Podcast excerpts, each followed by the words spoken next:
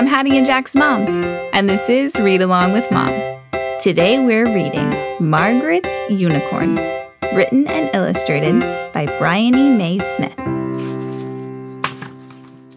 My whole world changed when we moved to a faraway place, to a cottage in the mountains to be near Grandma. Everything smelled different and strange, and the house was full of empty spaces. That first afternoon, Dad said, Margaret, why don't you go exploring? By the time you come back, your new room will look just like your old room, I promise. Mom put hot chocolate in a thermos. Be careful not to go farther than the big stone she said, and gave me a kiss. When I reached the big stone at the end of our garden, I saw the sea spread out before me. A heavy fog was traveling through the sky, and soon the water was covered in mist. No, that wasn't mist, it was clouds. No, they weren't clouds, they were white horses. No, not horses, unicorns. They were leaping into the air, swept up by the wind and then, in a blink, they were gone. I started to run back to tell mom and dad when I heard a snuffling noise. I tiptoed closer and closer, down a little dip where something silvery lay tangled in the weeds. A baby! I gasped. Carefully, I freed him, then wrapped him in my coat. When I got home, Grandma was at the door. She'd come by to help us unpack. I didn't think there were any left she said. I told her all about the herd that had flown past me. When I was a girl, she said, smiling, we would watch the unicorns fly off to Unicorn Island on the last summer wind. Grandma told me everything she knew about unicorns. They only eat flowers, but there aren't enough here to feed them all year round. Every spring I would wait for them to come back to eat the young heather and thistle that grows across the mountains. I looked out our cottage window. There were hardly any flowers to be seen. What will we feed him? I asked. Grandma thought for a moment. Let's go, she said.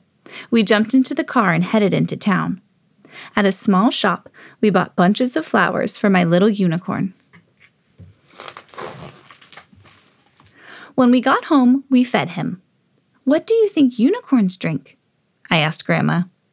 Water that has been touched by moonlight, she explained. It's what makes their horns glow in the dark. It's what gives them their magic. I stroked my unicorn's mane, and Grandma and I fished pillows out of the moving boxes to make him a cozy nest near my bed. After Mom and Dad finished unloading the boxes, they came in to find us with my little unicorn. Mom knelt beside him, and he nuzzled her hand.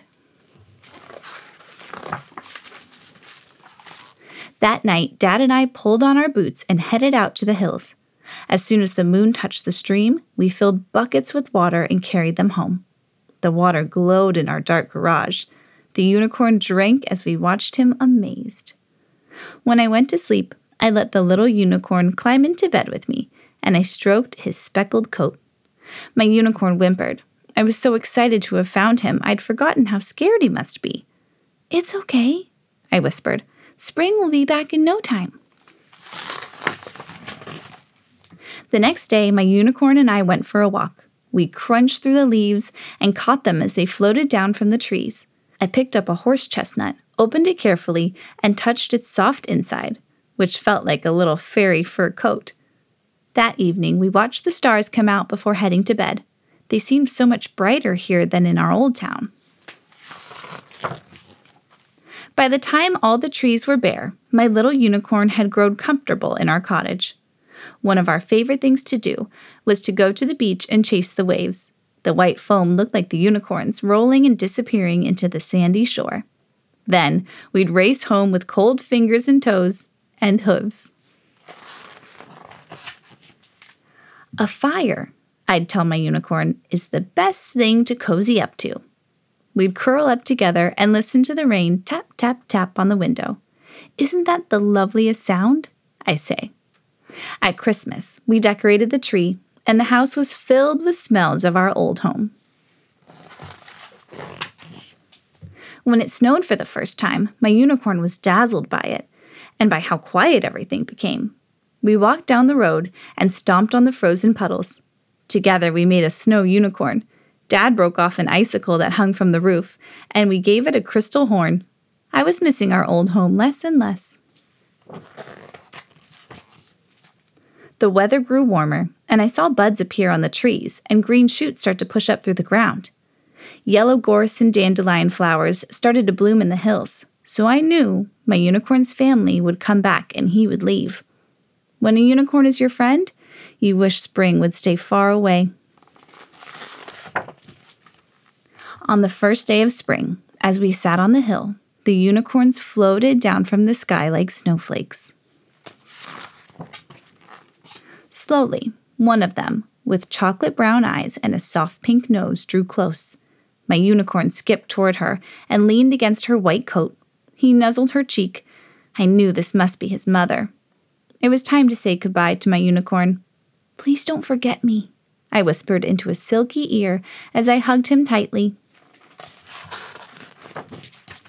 Now spring has come and gone, and the days have grown longer. I've made some new friends, but I still miss my unicorn. One day we went walking over the hills, Mom and Dad and Grandma, my friend Abby and me. As Abby and I were searching for bugs in the tall grass, something nudged my arm and I turned in surprise. It was my unicorn. He had grown so much already and lost his baby coat. When he raised his head, he was taller than me, wild and beautiful. I plucked a sprig of heather from its stem and held out my palm. Cautiously, my unicorn ate it from my hand, watching me with his dark eyes.